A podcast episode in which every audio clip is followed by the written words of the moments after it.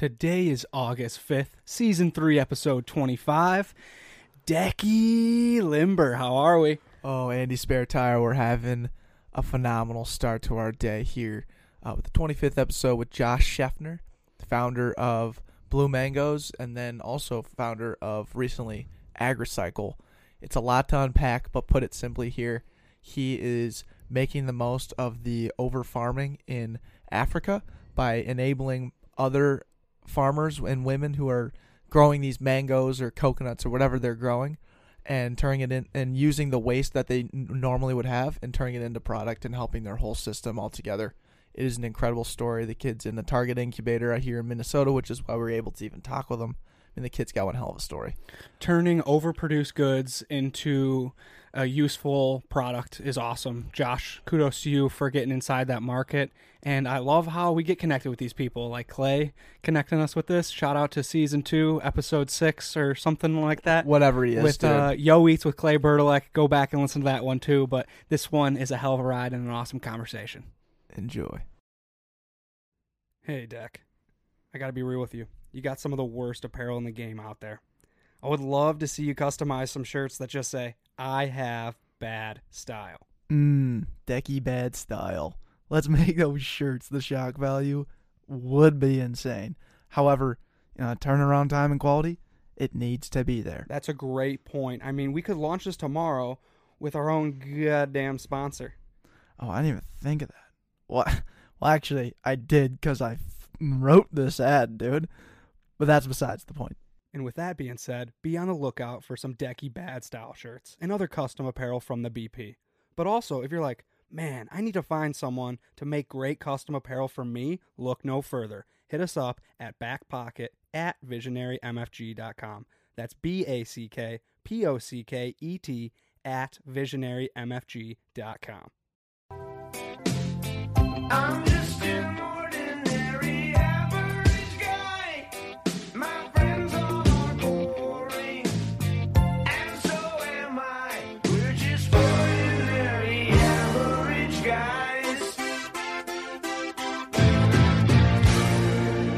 Today on the Back Pocket Podcast, let's welcome Josh Shefner. How you doing today? Awesome. Thanks for having me. Yeah, absolutely, brother. So, Blue Mangoes, we got AgriCycle, we got everything going on.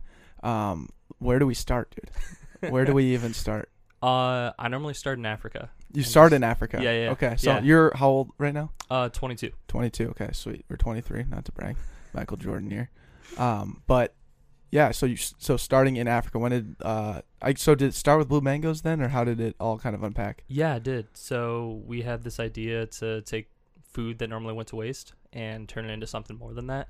And it wasn't just preserving it; it was creating a market for it. So that's where Blue Mangoes came from. It was a brand of dried fruit, and that's what it is. Uh, but then the idea kind of grew up from there. That's where AgriCycle comes from. Okay. Dude, that's freaking awesome. And then you went to uh school in Milwaukee, right? Yeah, yeah, yeah. Okay. Studied uh, engineering. Dang, dude, that's super cool. And then uh from Chicago too, right?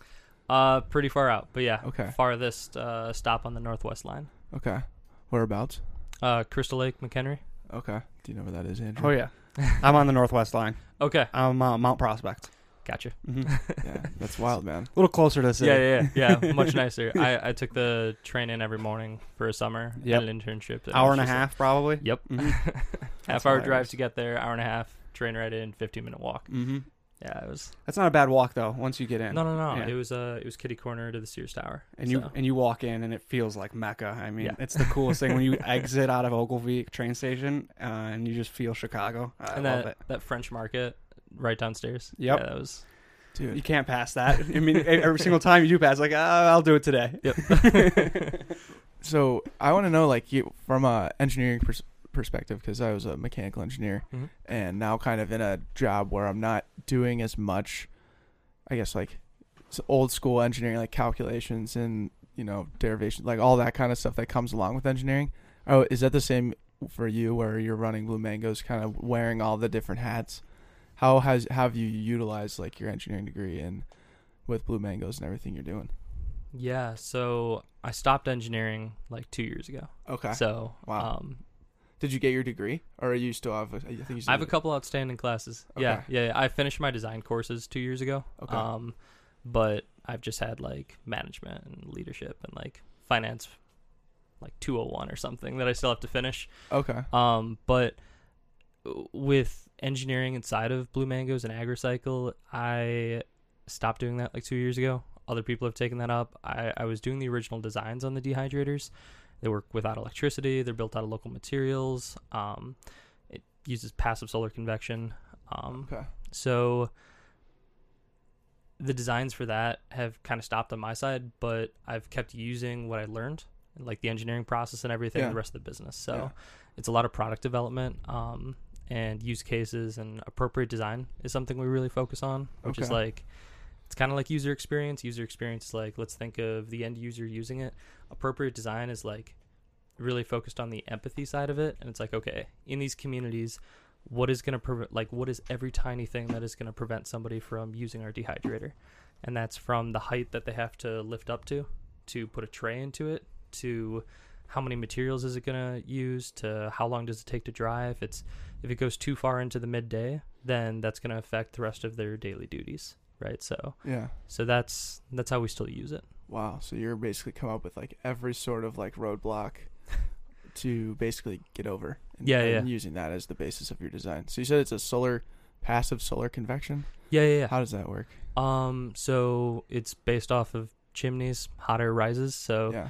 You have a tunnel that's kind of slanted like this. So, Okay. um, the sun beats down on the top of it, which is a clear plastic, and the bottom of it is black. Um, some sort of thermal mass a lot of times, Yep. and so the air gets into the tunnel and it heats up, and we put baffles in it so that the air has to wind up. Yeah. Gets And- turbulent. Exactly. Turbulent convection flow heats up and dehydrates your food. Yep. So it goes Beautiful. up into the trays and hot air dehydrates it. Wow. That is super cool. And so that's the basis that's your design or the basis of your design to dehydrate the waste, this quote unquote waste fruit, Overproduced. overproduced Yep. fruit in Africa. Yeah. Wow. That is amazing, dude. So so you that was this has been a 2 year in the running deal making all this stuff or It was three years. Yeah, Three yeah, years. Yeah, Holy I've done my research. dude that's so th- we're andrew and i are still rookie podcasters sitting here i think we're almost to 200 episodes but how you ask questions is like we got to be better at it. So instead of like Saying throwing out the assumption of like oh i think he's ran his company for two years i would just ask how long have you been running your company? It seems like it's been quite some time you know? that's when your your market research can be answered by the guest. but yeah exactly, Uh, that cracks me up. um, so take me back to sitting in your design classes and you're first starting to get this inclination of blue mangoes. Um, maybe you're passing along to your your parents or your best friends and just trying to like workshop this idea. How how did that process start to cultivate? So I studied structural engineering, not mechanical. So everything I know about dehydrators is learned off the internet and off of like two classes I took. wow Um, YouTube University. yeah. uh, but I was a part of Engineers Without Borders, which is a nonprofit that it's kind of like Doctors Without Borders, just the engineers version. Um, so we were working in Guatemala, and I was helping to design a bridge there. Um, a lot of infrastructure was destroyed in a almost 30 year civil war in Guatemala. So uh, we work in the mountainous region um, in the Department of Quiche, Joyabaj. Um, it's ethnic Mayans mostly. Um, and so when I was there, that's when I started to see all this fruit waste. And I got this idea of like, okay, like this is such a like a mango is a dollar fifty at least if it's organic in the U.S. And it was just all laying around going to going to waste. So that's where I got the idea. It didn't come from a class. It came from what I was doing for my actual degree. It was that structural engineering that like put me in that position to see everything that was happening, and then I I came back and came up with an idea. Right on. And so you you, you, saw the problem, and you not, you didn't have the solution necessarily right away. Yeah. Um, what was kind what was the team that kind of helped get the the this ball rolling um, to to help you get this process kickstarted? Yeah, the the team has changed a lot. Um, it was like a it was an all student team at the start of it. Uh, some from my school, some from a couple neighboring schools. And are you the head of the team? Yeah. Okay. Yeah, yeah, yeah, yeah. Uh, and so we were moving forward with this concept of if we build dehydrators, we will help people have fruit, and if they have fruit, everything will be better, right? Like they'll have more food, more nutrition, etc. Um, our assumption was wrong in that they wanted more fruit. That's not what they needed. They needed more money. Um, and so when we were focusing so much on just designing this dehydrator, we were missing out on the rest of the chain, which was essentially getting it to a market and everything in between. So getting it food safety certified, getting the supply chain down, creating a brand. Um, so that's what the team early on didn't get, and then we morphed into that. And everyone who's been on that journey of morphing into it, like, they're still around. So there's still some students, but we have so many new people on the team too. And I'm guessing a wide variety, not just engineers such Oh, as yeah. yourself. yep. yeah, engineers are definitely the minority now. Okay. Yeah, that, that's funny with us. Declan's the engineer and I'm the business major. Uh, so we play off each other in that way, where he sees the design, you see the design, and then it's my job to figure how to get it to market, or in retrospect, how to make it a business type thing. Yep. Uh, so it's it's a fun game to play, and it's hard to like balance those personalities at times. Yeah, uh, I think for me, for for for this team, we've spent so much time making sure that everyone's different. Like we're all aligned on the same mission, but everyone has a very different personality, um, very different ways that we work with each other. So I think that's really helped.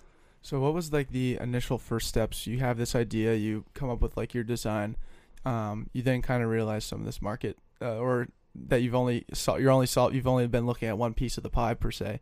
Um, walk me through kind of like your first initial test, and then how that kind of uh, grew into what it is now. Yeah, so we built this really big dehydrator. We're still pretty sure it's the biggest in the world in Panama. Um, we were excited. We thought, you know, this was it. We built this massive machine. It's like 12 feet high. Um, yeah, and it it had like 27 square meters of drying capacity, so it was it was a lot. Um, but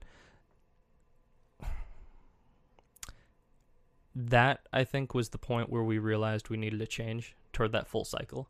So we saw that we were drying the fruits, but there was all this leftover. Like for a mango, you use about 40% of the the fruit to dry it, and then the other 60% is like the peel, this leftover meat, the the kernel on the inside, um, the juice that runs out of it just even when you're cutting it, and all of that was still going to waste. So we saw more products in those, and you know with each of our other fruits, there's more products for them.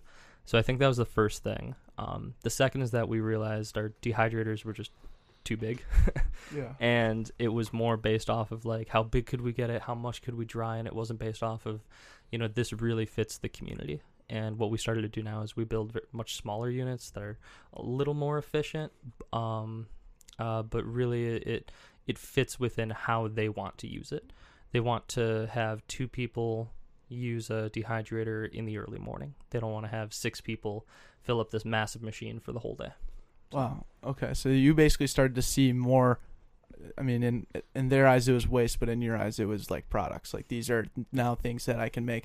What are some examples of like different products that you've made out of just this whole process? Yeah. So with coconut, you can take the meat of it, turn it into dried coconut, right? You've probably had some of that, um, or it's definitely been snack bars that you've had.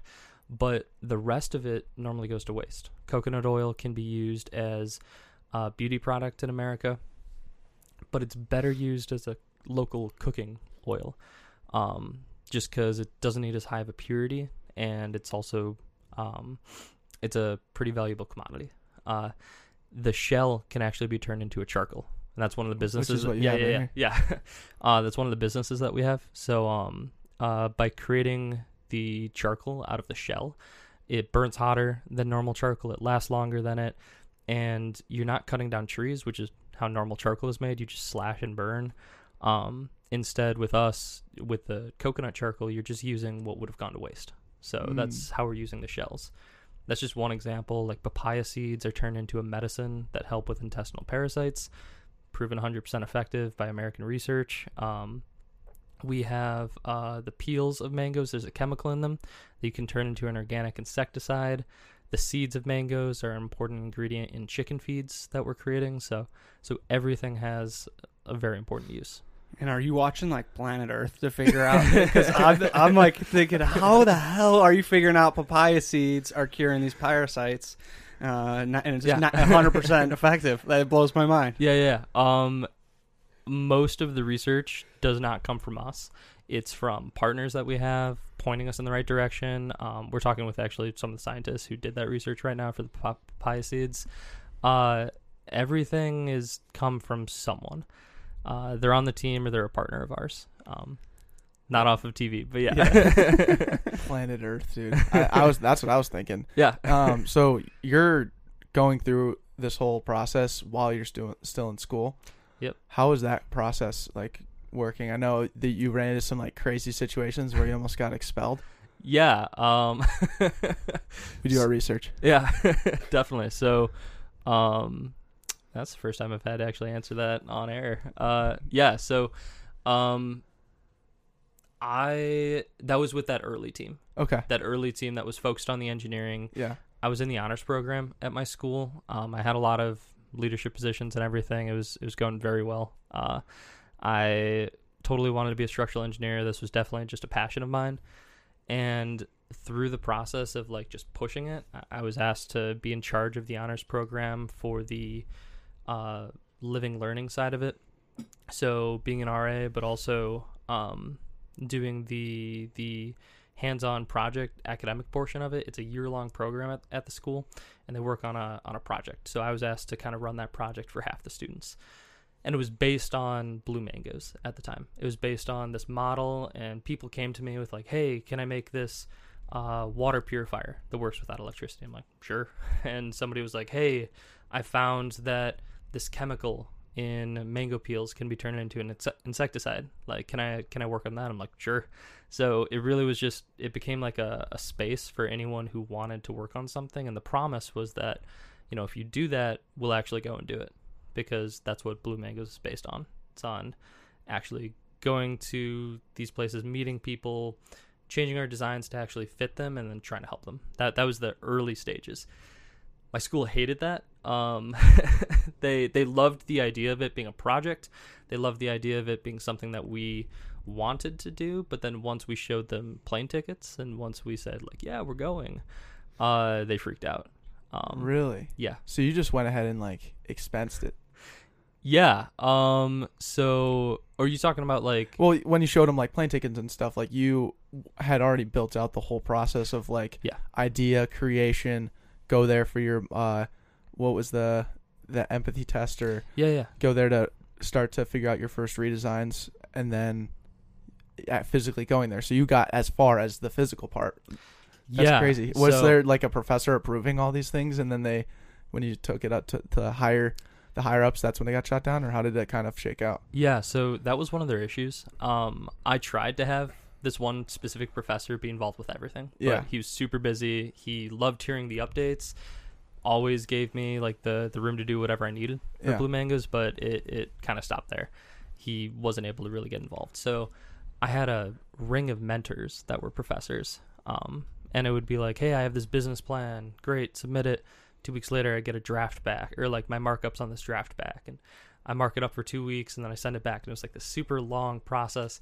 The point is, I had a mentor for business, I had a mentor for entrepreneurship and, and legal stuff, I had a mentor for, you know, the thermodynamics and the design of the, the machine. Like yeah, yeah.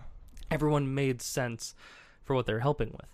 Uh, just like everyone made sense with the different products that you were finding. You Yeah. basically running an entire business with mentors within your own school. That is super cool. yeah, thanks. Uh, they hated that. So I know that that's what I'm Yeah. getting at. Like I could totally see why like Yeah. schools would be like, oh man, this is this kid's really running with all the resources we actually have. Right. So they thought that I was trying by segmenting what I was talking to each professor about, which was their expertise. Yeah. Like to the thermo professor, what I would talk about the at, design. yeah.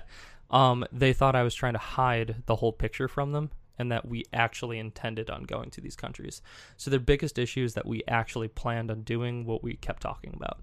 They thought it was always a project. They thought it was a nice thing that they could talk like you know, I was in pamphlets and stuff that they would send out on the website. Yeah. Blue Mangoes, this great student project, but uh, that really changed. Yeah, once they once I there were these Chinese uh, there's this delegation from China of education ministers.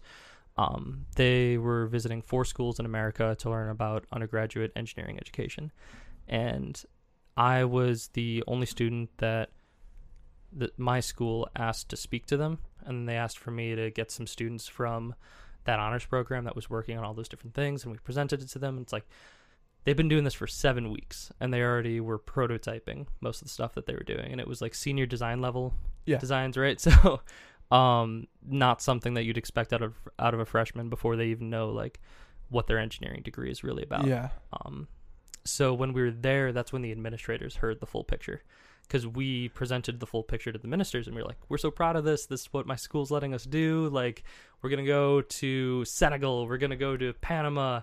And then there were administrators in the back of the room that were like, "Whoa, like, No, you're not. no, you're not."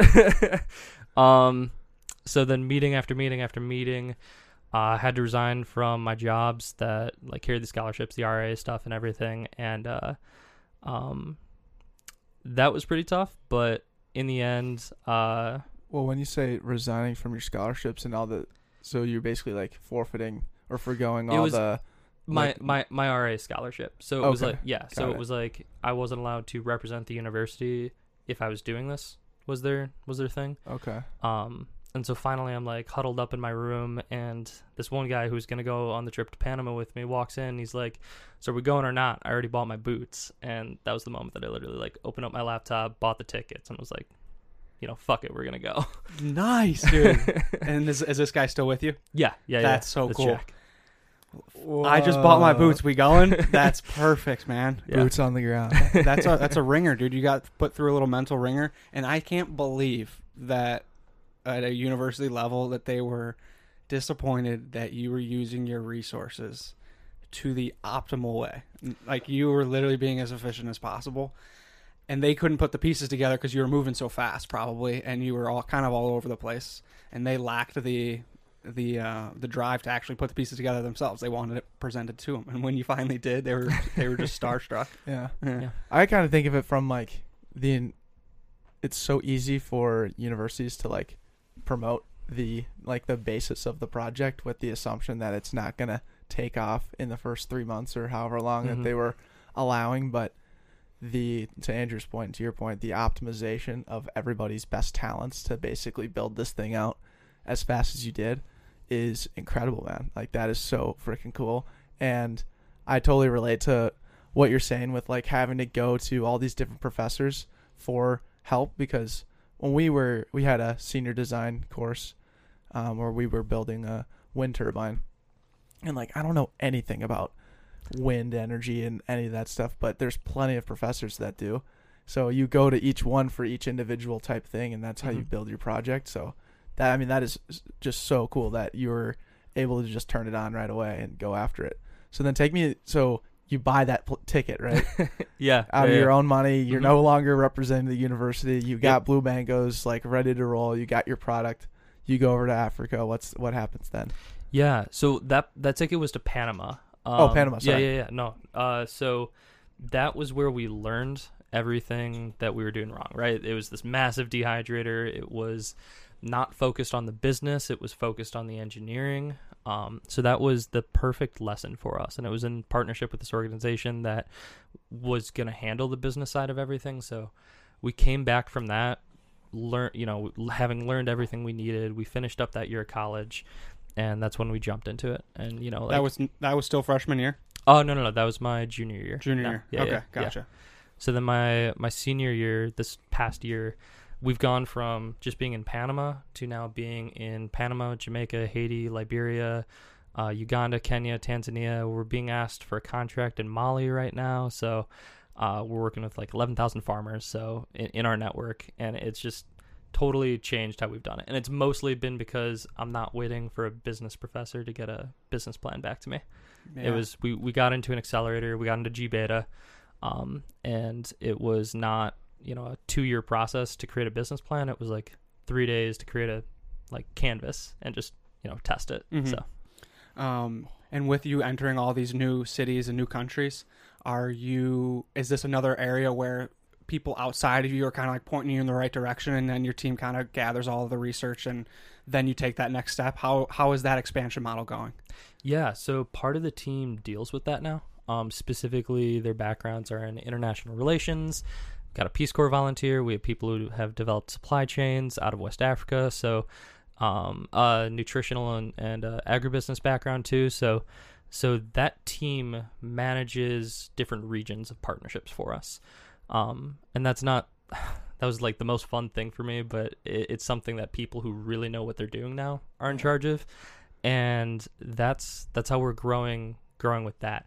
At the same time, we have partners too. So big partners like the U.S. State Department helping us in Liberia, to like USAID, the World Food Program helping us in Uganda, stuff like that. That's incredible. Thanks. I cannot believe there's the kind of the a, a, and you're in G, be- gBETA, so it like proves its model, but the acceleration Mm-hmm. of your of blue mangoes, and then getting into correct me, uh, the title of the agriculture, Agri- Ag- agricycle. agricycle. Yep. Um, take me to the progression of that. Uh, with within blue mangoes, you're starting to see another gap, and you take on uh, Yeah. your next venture. Yeah, so it was blue mangoes up until like February of this year. Okay. and it switched when we realized like we, we can create flours out of out of fruit so uh, coconut flour and banana flour are pretty normal as alternative flours they're gluten free uh, it, it's not based off of rice is really the main thing almond flour is really popular too but we can make breadfruit flour which is like a it's a green scaly potato. It's the only starch that grows from a tree. Um, and we can make coffee flour and all of these are things that also go to waste. And we can make them a lot of times out of the rest of the fruit that we're not able to dry. So there's this second product that we can create and then the charcoal is this third product we can create. We can create wines from part of the fruits that we don't use. We can create snack bars from the flour and the dried fruit put together. There's all these different ways to create products and that's when we created agricycle mixing up agriculture and recycling. And the idea is that we're going to find a use as much as we can have it market based but we're going to find a use for every single thing that we can get out of this fruit and that is all to benefit the women and the farmers that we're working with Damn. I mean, that is just like, it's so cool that it's all recycled. Like the fact that you're basically taking what was waste and turning it into gold, essentially. yeah and like i haven't even talked about the waste but Yeah. So yeah. So Yeah, yeah. the original problem with the waste, like what, uh, what what was like the I guess the the bigger issue or the what is the problem Mhm. with waste? Because everybody listening is probably like, yeah, I throw away old fruit all the time. Like I probably don't even think twice about it. Some people will say it's biodegradable, but Yep. love to hear what you what where it actually come from. Yeah, so uh 2.8 trillion pounds of food is lost every single year. Like Oh. 2.8 trillion. Um in sub-Saharan Africa per capita, it's like 165 or 160 kilograms per year. Like per person is lost. Uh 95% of that is not because of the consumer. Uh it's because they lack preservation technologies, better farming techniques, and market access. It, their supply chains are too long with too little technology to actually get fresh produce to where it needs to go. And they're already totally oversaturated where they are. Like each mango tree grows a thousand mangoes. Each family in northern Uganda has five to 20 trees just laying around at their house. 15,000, 30,000 because it's one to 3,000 mangoes, like a ton of mangoes in two months. Like you can't Oh. do anything with that. Yeah. So, So um, they're overproducing big time. yeah, yeah, and it's not even that a lot of these people are farming it knowing that they're going to overproduce. They're ancestral trees. They have access to this natural resource. They just don't have any of the technology or training to be able to take use of it. So that's that's where we're coming in with the technology, with the training, and then with the market. So yeah, Damn. That's crazy. You're literally infiltrating an area and introducing everything including your own market. Yep. There's not like there's not other waste um design type firms out there that are doing the same thing or trying to accomplish the same thing with recycling waste food. I don't think anybody's trying to do. Nobody's integrated it like us. We're we're the full like vertically and horizontally integrated across all different types of products and like the entire process. Where it's it's the technology, the training, and the market. I think those are the three main pieces. Yeah. And with the market comes branding, but there are groups that are designing dehydrators and trying to prevent food loss, but they have no vision outside of that for where it goes. They say like you can sell it at a local market, but that that's as far as that company's involvement goes. They're just Mm. trying to sell a dehydrator. There are companies, or not not even companies. There are government agencies. There are nonprofits that do training for farmers that create dehydrators and train them on how to use them. But their job ends there. They have no way to connect them to a market because that's not their job and it's not their expertise. Then there's companies who buy dehydrated fruits, they're buying it from plantations normally, or like the ultimate source where it came from is plantations. So it's not where this food loss is happening. It's already a very mechanized, highly efficient operation anywhere in the world. And they're not having a problem with food loss. And also, when you're buying from them, you're not really making an impact. There's a large company that's eating up most of those profits before the farmers ever make a penny. So there are people who are doing each piece of it. We're the ones tying it all together. Wow, that's it. And and you did it, and it's sounding like you're doing it exactly how you started the whole company with all your professors. You're taking each stage or each different process and using it, using them for their best ability. Yep. Where like the dehydrating, the the de- people who create the dehydrators are providing your dehydrator. You're utilizing local people to help train, Mm-hmm. and then you're connecting the dots with the people that are buying from these plantations. You're just saying, hey, you should buy from the, these people. We're trying to help them out. It's going to make a bigger impact. And I'm assuming that you get a pretty good response when you say that to people. Yeah, yeah, yeah. So that that final piece, we're creating our brands, right? So that's Yeah. Blue Mangoes, that's Dough Good Bakery, that's uh, TropiCOAL Ignition, the that's the dried fruits, the fruit flours, the charcoal, Yeah. and so we're creating brands, and now we're trying to sell them. So like we just launched on Kickstarter in May. That was really that. successful. Thank you. So um, that was like the very first time that we've been able to sell anything. It's it's a really long journey to get something ready for export, to get all the certifications we need. Um, so we're the ones that are trying to create that market now. Um, that's really helping with some of the accelerators that we got into. Gotcha. And that might answer my next question, but it was going to be what's your day to day look like right now? Yeah.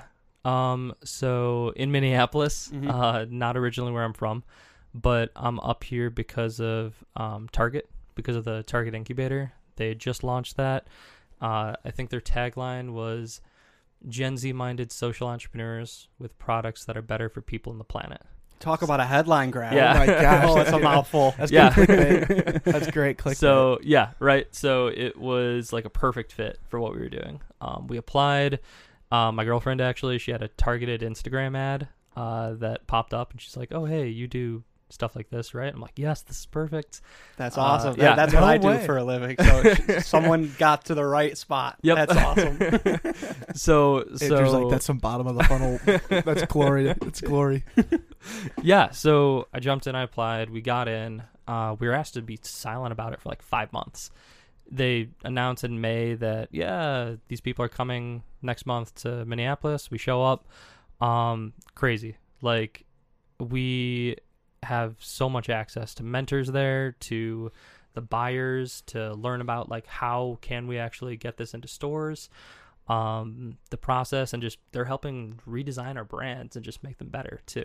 So that's what we're doing right now. That's that's a lot of my day to day. Um, raising money right now. It's the first time we've ever done that. Uh, so we're raising around. It's been going well actually. Um, Yeah, so walk yeah. me through that a little bit. How's it been, you know, going from creating something to now trying to not sell it, but just like try and get monetary value so you can keep Yeah. pushing it forward? How's it been trying to seed like that?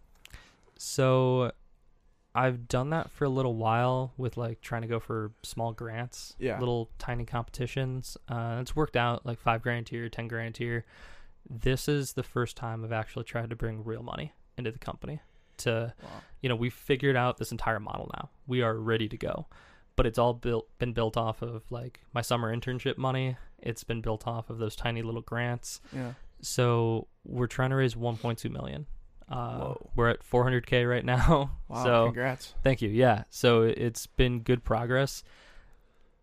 I had no idea how to do any of this. Right. I have advice from friends like Clay and and accelerators, gBETA, um, that have been helping me just kind of figure out this whole world. Uh, I've gotten a really good response in a way that I didn't think I would, based off of how I present the company and how I answer their questions. Just complete transparency. Like I will openly talk about, yeah, we're not fully even finished with this like brand yet. The Dough Good Bakery, that's still a temporary name. Like we have no idea how we're going to brand our fruit flours right now.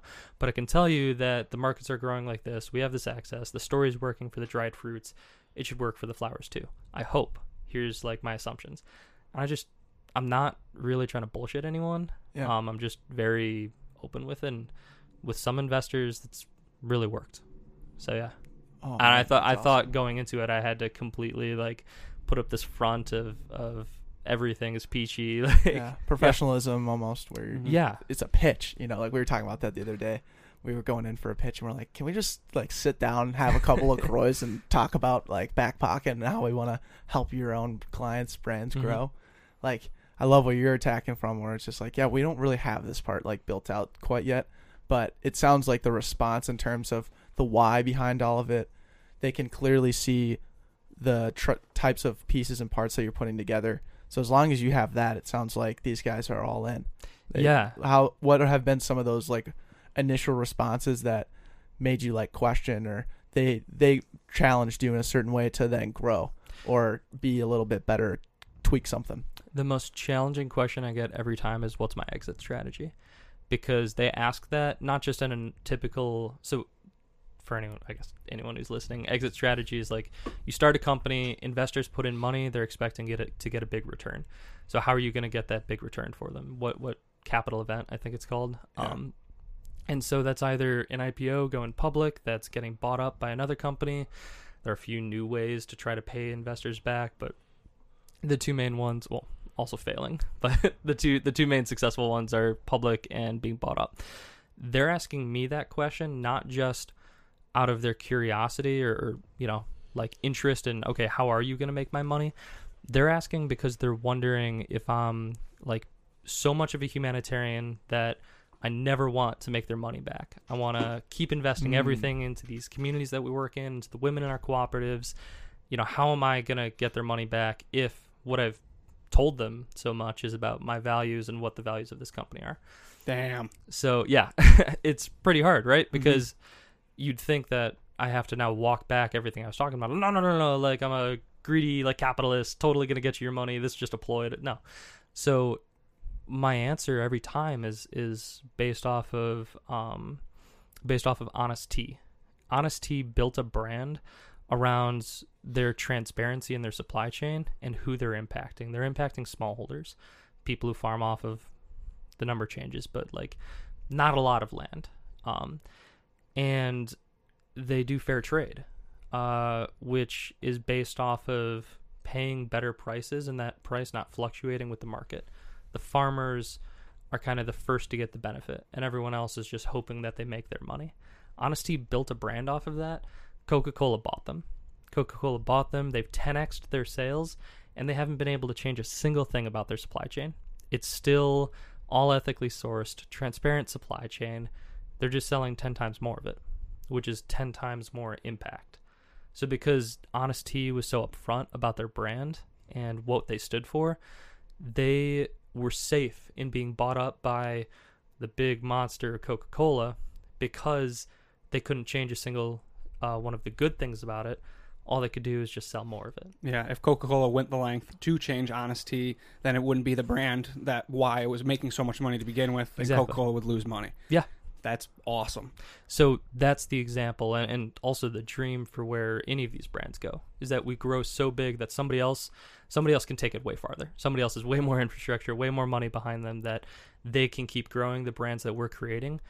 Our goal is to make them so transparent, so ethical, just from the start that they can't walk back on that commitment. And I think that's why people are liking what we're doing. That I am so fired up with that because in today's day and age, like that wins every time. With social media, with the internet, you can get anything you want. And if you had a secret, if you had something behind the curtain that was pretty impactful that you're trying to keep away from these investors, it will be found. And maybe not tomorrow, maybe not in a year, probably in 10 years. And then you're, your per, you as a person, and then all of your brands that follow are going to be uh, looked negatively and just going at it radically transparent and using that as the uh, the crux of your business model, I think is the coolest thing. And you're 22 years old and you're doing something that you love. Kudos to you, man. That's really awesome. Thank you. Yeah, Yeah. that blows my mind, man. I think it's it's it's cool because it's rooted so much in the why behind the whole thing. Like Mhm. you could there are so many products and there are so many different problems to solve that it could easily you could easily get distracted and go a different route with it. Um, so I just really appreciate that you were able to like basically look inward on the whole purpose of the brand and just transparently and- and authentically sell that. That's freaking Yeah. awesome. hmm Oh man. And before we hit you with some back pocket core questions, I want to give our our intern Ty here a chance to ask you a question. Let's go. How you doing, Ty? How do, you, how do you like the new setup? Is this is this working for you? Dude, it's good. First of all, it makes You're my job so much easier. I am. Well, so I used to have to like take this camera and go back and forth. So I'd be hunched over, I guess more in the conversation, but I'd be following, you know, the conversation back Mhm. and forth, which was like playing ping pong sometimes. So now I get to sit back and relax and really enjoy the conversation. So you talked a little bit about, you know, how you haven't finished school yet, and Mhm. now you've gone through all these accelerators. And, Yeah. and it's not a call out, but I'm going to be a junior in school. I have some similar entrepreneurial tendencies. Where do you think traditional education has sort of fallen in the lineage of, of your career as an entrepreneur? Because it seems like just in the way you talk, you've received more benefit from some of these accelerators that are a little less traditional. But at the same time, obviously, there's this undercurrent of people going to school. But does that benefit people still as an entrepreneur? I'd, I'd love to get your take on that. Yeah, uh, something I've been thinking about a lot. Definitely don't have the answer yet, but but I can tell you like some of my thoughts. First, for what I studied, I cannot imagine somebody reliably having a YouTube University degree on structural engineering, and they definitely would not be allowed to build a bridge, um, but let alone just really understand everything behind it. So there's still a value for traditional education. First, second of all, not for all majors, and I think I think that's really clear. Like there's a ton of degree paths that you can take. So many of them, I, I can't imagine having to do all the homework for four years and everything and pretending that the value you're getting from that is better than one year of just diving deep into it and interning with like a fast growing startup. Like I think that's the quickest way that you can probably learn. And then going home and then watching YouTube, right? and Mhm. and learning everything else. Um for for my path through college, it was really weird. I walked in thinking I was gonna get my master's degree and my bachelor's in four years. I was on track to do it, and then Blue Mangoes kind of took over, and I was like, okay, hold hold on. Um, failed the class because I didn't show up to the labs. uh, had to retake that. Um, uh, set me back on my path. Started spreading my classes out more. Every year, I thought I was gonna rebalance and get back to like finishing my degree, and like, I do I do well in my tests. That's not an issue. It was more of just like the time commitment. And every year, Blue Mangoes grew, and it got more and more involved and more and more serious. And now we're actually working in communities. People are actually relying on me. So every year that I got used to this new level of commitment outside of school, I had to. Well, I got screwed because that commitment grew. so, um, for my path through college, I'm happy I did it how I did it. I'm not sure what I'm gonna do yet about those last classes. Uh, I, my mom definitely wants me to have that degree. Right. um, but I am I'm happy knowing what I know about structural engineering. I'm I'm happy that I went to school, and I'm happy that I'm not in school right now. Yeah, I mean, Yeah. I will say college college dropout's very sexy these days. So you could maybe rebrand like that and just be like, you know, Blue Mangoes college dropout, Yeah, young young hot entrepreneur on the street. I mean, That's yeah, nuts. that's not. We could all give our hot takes on uh, education. yeah. I'm curious, and we could go there if you want, but I'm before that. I, am curious on how you were able to build kind of this like self awareness that you have been displaying throughout these this past 50ish minutes. Um, because like ju- you you mentioned before even going into school, you were ready to get your undergraduate and master's degree in four years. Mhm.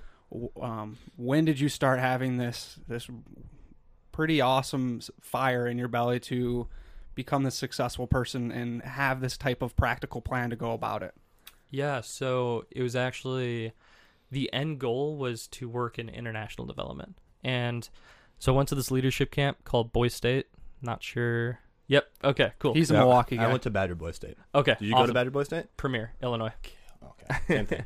This is the same Um, thing that Sam Harridge is is like a leader at is the Badger Boys State. Gotcha. Yep. Shout out Sam Harridge's marketing intern spotlight number I don't know, like what, 30, 30. I want to 30. yeah, we'll go with 30. 30. Just just look for that. Mhm. He's in there somewhere. It's a good interview, but uh, yeah, that's Yeah. crazy. So so I'm a counselor there now. Been counselor there for the past five years, but my citizen year, it, it's a mock state government run for a week.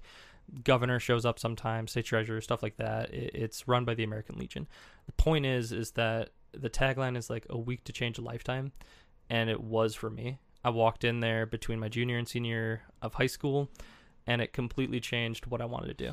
Uh, I started thinking about okay, I'm I'm good at these things. I want to work in international devel- development. I want to help people. Um, I want to get this global experience. I wanted to work in security. Security is like international relations and everything. Then I was like, Not as like uh, SEAL Yeah. Team Six or yeah, yeah, yeah, yeah. Um, way more policy based. Uh, so, um, but I was like, hold on, like I don't want to just go to school and study how people help people and advocate for a policy. You know, maybe that has more impact, but I wanted to go and learn a skill that I could actually use to help people. So that's why I decided to study structural engineering. And that was my path, this four year bachelor and master's. Be able to do two years, get experience outside of it, hopefully get my PE, my professional engineering license. After that, I'd be young enough to still not have any like close commitments that would keep me in America basically, and I'd be able to jump outside of it, and I'd be able to go do all the development I I, I wanted to take part in. Um, I wanted to help design bridges. I wanted to help um, earthquake resilient structures in Nepal, right? Like all of these things was that was my goal. Essentially, like peace engineering. Yeah, yeah. Yeah. Yeah. That's super cool, man. That is, that is kind of. The, I love how you had that realization because I don't think a lot of people have those kind of experiences their junior and senior year of high school, and I feel like if more people had that kind of change in perspective or just kind of a, an experience, I feel like that would help them so much more, like it did for you. Mhm. Because a lot of people will go through college, much like maybe even some of myself and other people, where you go through college trying to figure out what you want to do or what you love to do. At the same time, you're paying for uh, classes that you may have committed on a, on a different mindset. Where now it with you, like you were, you had kind of already gone through that Flip. mindset change before you made the commitment or finan- and financial commitment to be a structural engineer. Mhm. And then what's even crazier is that now you, you go you start to go through that process and then find out, hey, I'm not going to be designing bridges or earthquake resilient structures in Nepal. There's a whole different thing now that I found where I have to be creating a market. Yep. Like that is just But it it, blows me away. but it was it was that that realization or that that thought process that I had Yeah. in senior year of high school that that has not changed Right. all the way through college. Right. That's just been Like, your yeah. consistent fuel source to take on the new unexpected thing that Yeah. you didn't really recognize before. Damn. That's just so I, I love I that is such a great example of like what more people need to hear. It's a big like I would say that's a big societal problem of just like in the United States, the this capitalist society we live in is very opposite from Europe. Like we all live to work in the United States. We all they call it the 40 hour work week, but we're working 50, 60. And then our roommate downstairs who's right below us, he got his 80 hours in this week as a as a mechanical engineer. The two, the old two in one. The two for one, you know, it's Two dou- in one. It's a two in one, and it's a double header, and he loves to tell you about that. So, um, but brilliant kid. But this idea of like he loves it, man. Like he loves going to PaR Systems every day and being a control systems engineer, and he'll talk our ear off about it every Friday, and I love it. But he loves that, and he's putting in the time to do that. That's what a lot of success, in quotes, in America like kind of wants. But in Europe, it's the exact opposite. It's like you want to live or you want to work to live. So Yep. put in your 30 hours as a waitress so you can go travel elsewhere in Europe or something. So what you went through is like, hey, like find what you love so you can work to live or live to work. I forget how it all works, but you you get what I'm getting at. It's so cool to flip it on its head and really try and attack it. And now look where you are, dude. You're freaking 22 doing like some of the coolest, most interesting work that we've probably ever had on this podcast, to be honest. Thank you. Yeah, Yeah. it's not all sunshine and roses. Yeah. there, there are times where you do fail. You do see some yeah, some Mhm. hiccups. But this is a unique question that we get to ask every single guest, and it's the crux of who we are. We're ordinary, average guys with an extraordinary passion to share awesome stories with people such as yourself. Um, and we ask every single guest what is their average quality. And this is something that they do well at times and other times not so well. At the end of the day, it's your average quality. So, Josh, what is your average quality?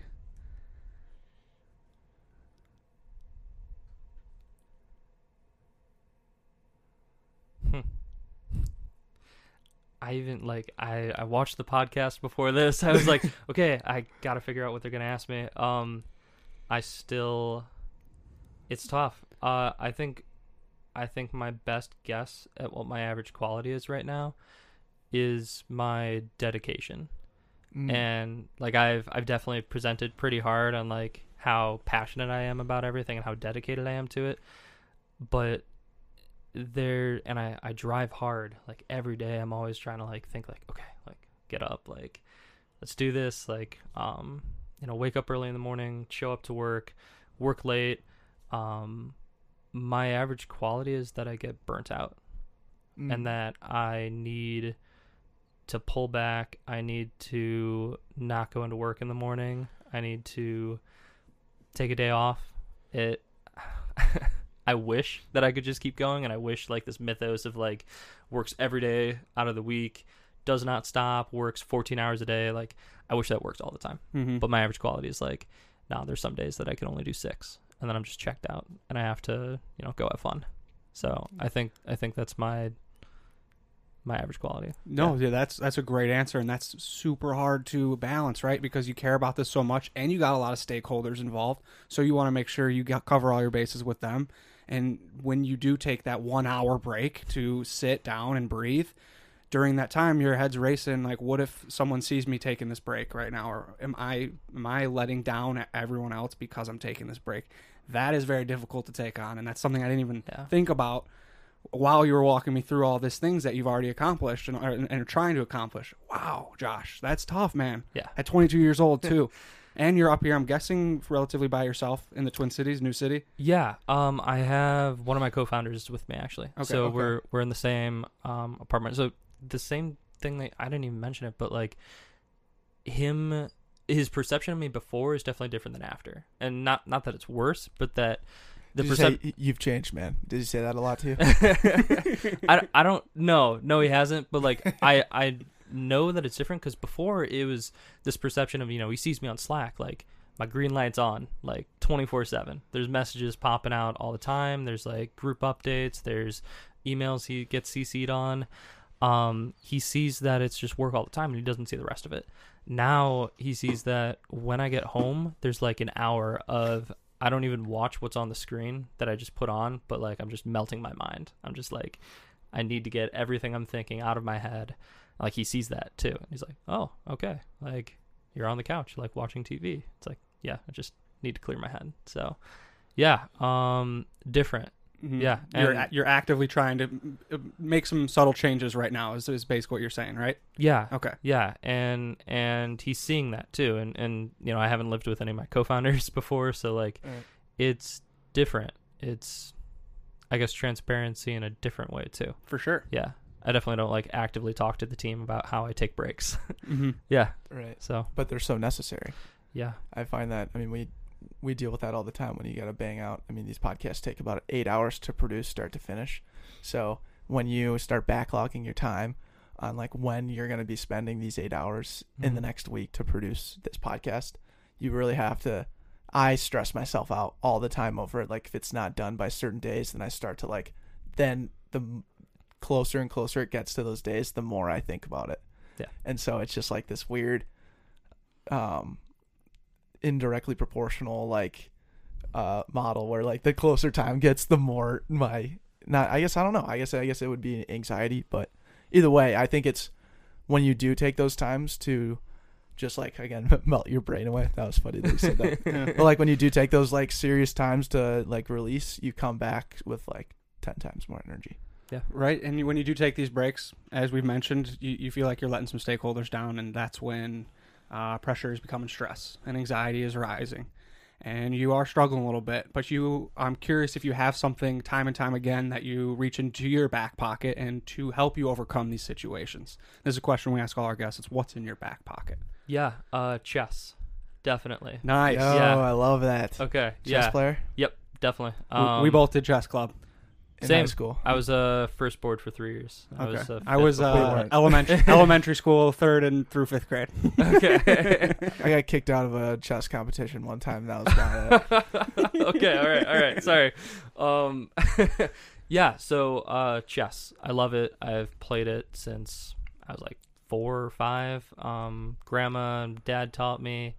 Within a year, I was like, "Why? Are, why are you doing that?" Like, I didn't understand. Like, I just got better and and started competing. Um, it was great in high school. That was my thing. Chess club. Um, uh, this guy was like my older brother to me and everything, or like, like a mentor and everything. He was a senior, I was a freshman. He made it like okay to do that and everything because he was on the lacrosse team too. So it was like uh, I play lacrosse, but also I play chess. Like it's okay to be a nerd. Um, so that was really cool. Did that. Uh, started going to state and everything, and it was fun. Point is, is that when I get stressed out, I play chess, and it's like, it's, it's just helped.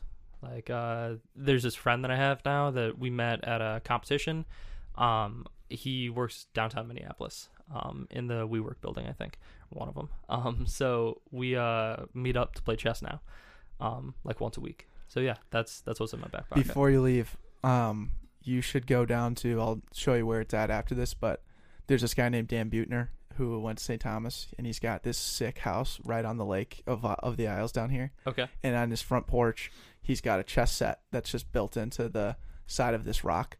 And Andrew and I go and play there every once in a while. I would That's suggest that, like all the We'll take pieces, you there. We'll take you there. Like literally, the pieces are all set out for you to play, and it's just and like this. There's like a, just a sign that says "Welcome to the Blue Zones," which is like his whole like book thing around longevity in life and everything. And we'll eat, and we'll eat Davanni's pizza. Yeah, we'll eat Davanni's pizza and just freaking go after some chess, and then you can scholars move Andrew because he doesn't. He's not gonna pick it up right away. No, I won't pick up a lot of it. I usually get destroyed by death. That's what it's called, right? The scholars move. Uh, The you, one where you you- talking about a two move checkmate or a four move? I think it's a two, it's the two move where you Two move, yeah. That's like that's like the forced mate if you're playing black. Yeah. Yeah. Yeah, yeah. What's that called though? Isn't that called like the scholars move or something like that? I don't know. All I know is it like doesn't really happen. It, no, it never happens Yeah, unless yeah. you're playing against someone who doesn't know how to play chess. Yeah, you normally have to like intentionally make. You have to be trying to lose to do that. Shepherd's mate is the first like forced mate. That's like four Okay. moves in, but yeah, Okay. yeah. Which one's the shepherd's mate again? Um, it's a queen and bishop on the C pawn. That's or no oh, on on the F okay. pawn. That's the one Yeah. I'm thinking of then, because you can you basically just trap them and open up his. Once their pawn goes away, you have the queen going right for the king, double mated with the bishop uh, at an angle going to the to wherever he would move out of that. Hey. no, I dude, chess is awesome, man. Do you It play is- online chess like that? 60 chess.com? Yeah, yeah, I Sixty used to. second Yep. chess or whatever. Sixty se- Yeah, that's pretty fast. But yeah, yeah. I, I like playing online. Okay, I Yeah. just I remember reading a Just book and like like this one dude plays like that the quickest chess and it's just kind of like it, it- I don't know blows my mind. He plays against like AI and he's trying to beat. You never win, but you gotta. Yeah, Yeah. yeah. Like I've I played a grandmaster once, which was crazy. I mean, these people are paid to play chess and everything. They show up to like the state competitions. Um, I had five minutes on my clock, so I had five minutes to play the game. He had one second on his clock that would recur for each um, move, and so he had to make his move within one second. He would basically be moving his piece before I even finally placed mine. Like he, he kicked my ass, right? Yeah. So, but I mean, it was insane, right? Like I was I was a good first board. I was playing. I was smart. I was like eighteen hundred, um, at like my peak, which is rating. It's good, but uh, this guy was like twenty six hundred. He was just you know he would make a move like before before I was even done making mine. Like it, it was uh That mind's It was racing. yeah Yeah. yeah. it's predicting and it's racing. Dude, my mind can never think that fast. Uh, I'm out. That is I'm a a lot simple of chess. thinker. Yeah. yeah and the crazy thing is like normally when you're playing chess um you're playing somebody who's close to equally skilled so you're trying to play against the best move that they could play this guy was playing against what he thought my level of thought was playing Mm. so he wasn't thinking of the best moves that could possibly be made on the board he was thinking of like what is this kid thinking the best move is going to be Yeah, he he sees you make three moves. He's like, ah, he's one of these yeah, players. yeah. like this is where he's at on the Yeah. scale like yeah wow. That's incredible. Yeah, so chess has been a challenge for you too, right? So you've been uh, working your way up the ladder, and Uh, become a little bit better every single time, challenging yourself against grandmasters. I mean, come on, that's Yeah. that's elite in itself. Uh, we want to challenge ourselves against grandmasters in podcasting, and we're gonna do and we're gonna do and we're gonna do that This through the- people inside your circle. These are people that are maybe you're like your closest friends or someone that you think's a reach guest for us. We want to tap into inside the Josh circle. Who do you want us? Who do you want us to go out and get on the show? Yeah. Uh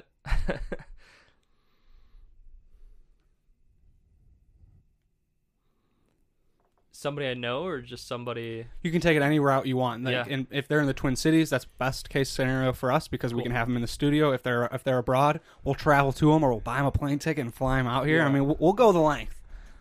We'll do anything for this company.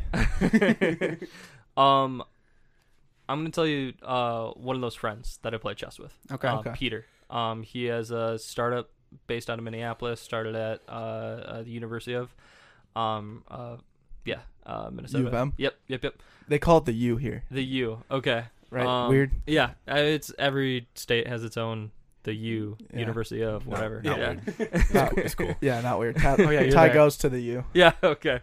Um, it says Villanova. Yeah.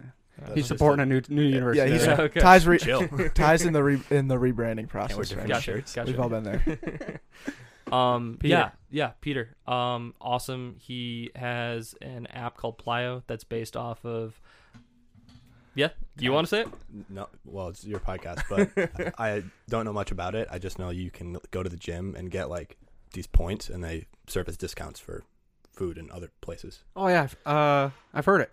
Yeah. I know, I know some people that use it. Yeah, he's Okay. awesome. He's trying to scale it across all the Big Ten right now.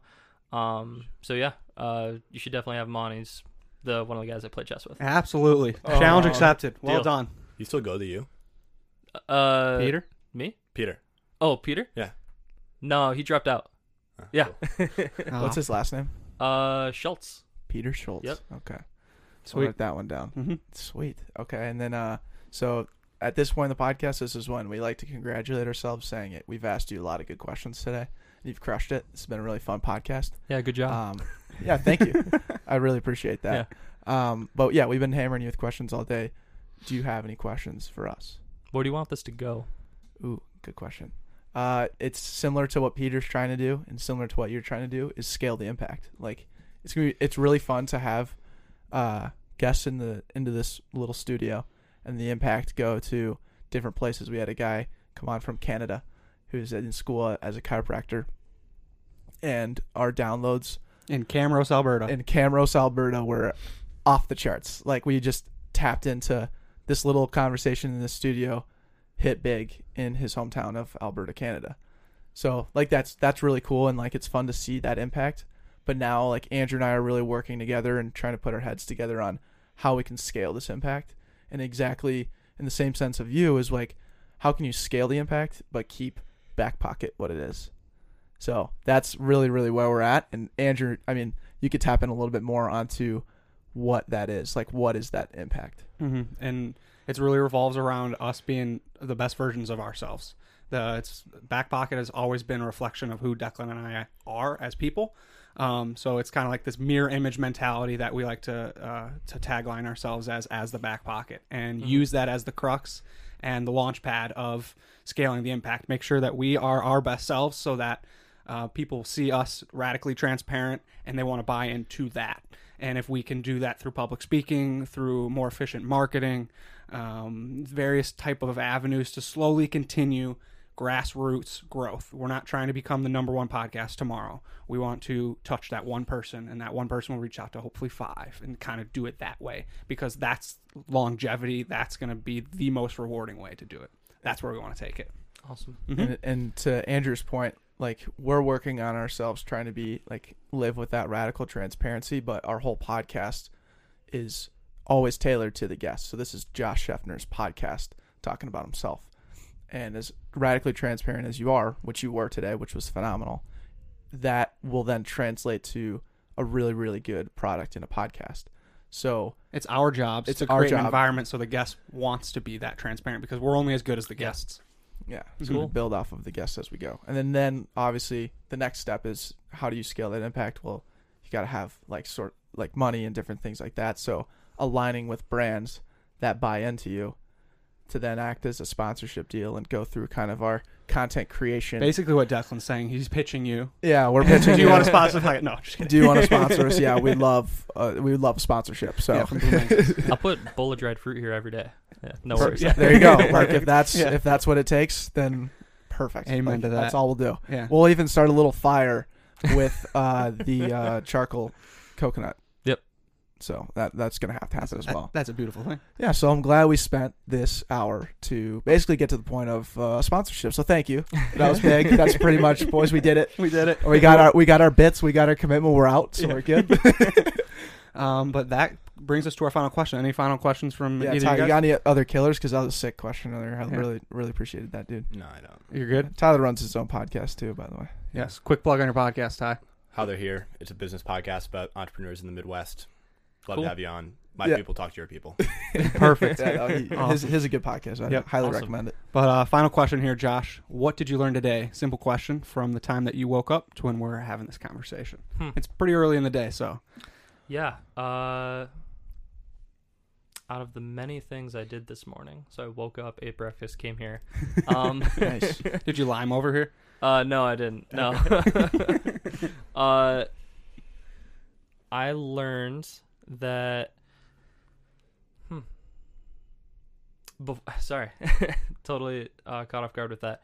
Uh, one of my employees, his name is Francis. He works in Uganda. Um, I learned just how hard it is for him to do his job. Like he, it was such a subtle thing he said, but uh, he called me at like midnight. He's like, "Hey, I'm about to get on the bus to Kampala, which is you know central Uganda, which is the southernmost point. It doesn't make any sense, but he's from like the northernmost point of Uganda. It's like a nine-hour bus ride. You're three people packed like this, like yeah. right here. Um, it's 6 a.m. He's like, "Hey, I just did what I needed to do in Kampala. I got to get back on the bus." And like that was his day of work. It was the bus ride, doing like the two business things he needed to do for us, and then he need, needed to get home.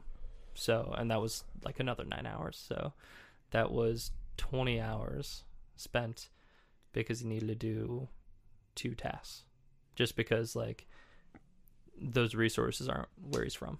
So, Wow. Yeah, That's global, yeah, that clicked a little bit today. man. Wow. I'm That's a speechless. Yeah, that's Yeah. a serious problem. So then, I mean, realistically looking at that situation, then you basically now have to come up with a different solution for him to do his job, Mhm. where that doesn't take 20, to 20 hours for two tasks.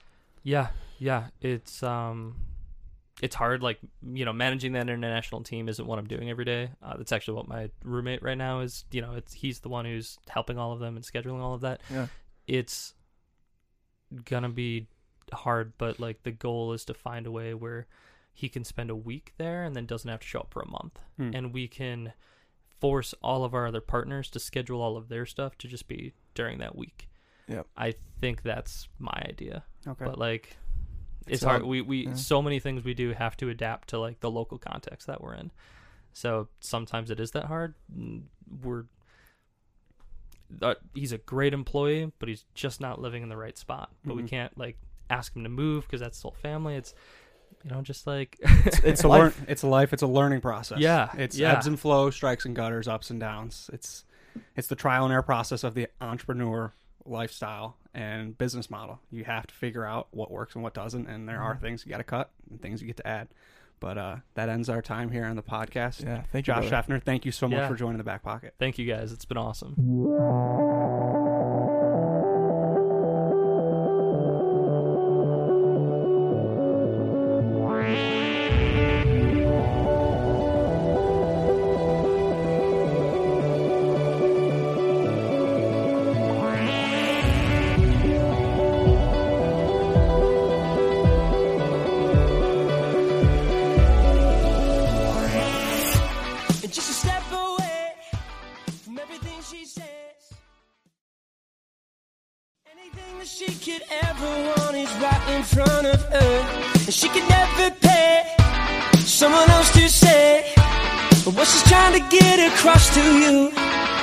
She's a star gazer. You can see the look in her eye. she's a dream chasing. She's made up her mind, made up her mind. Just watch her now.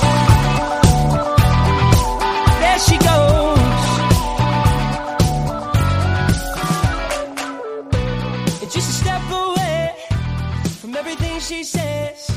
I'm gonna have to try and catch her now.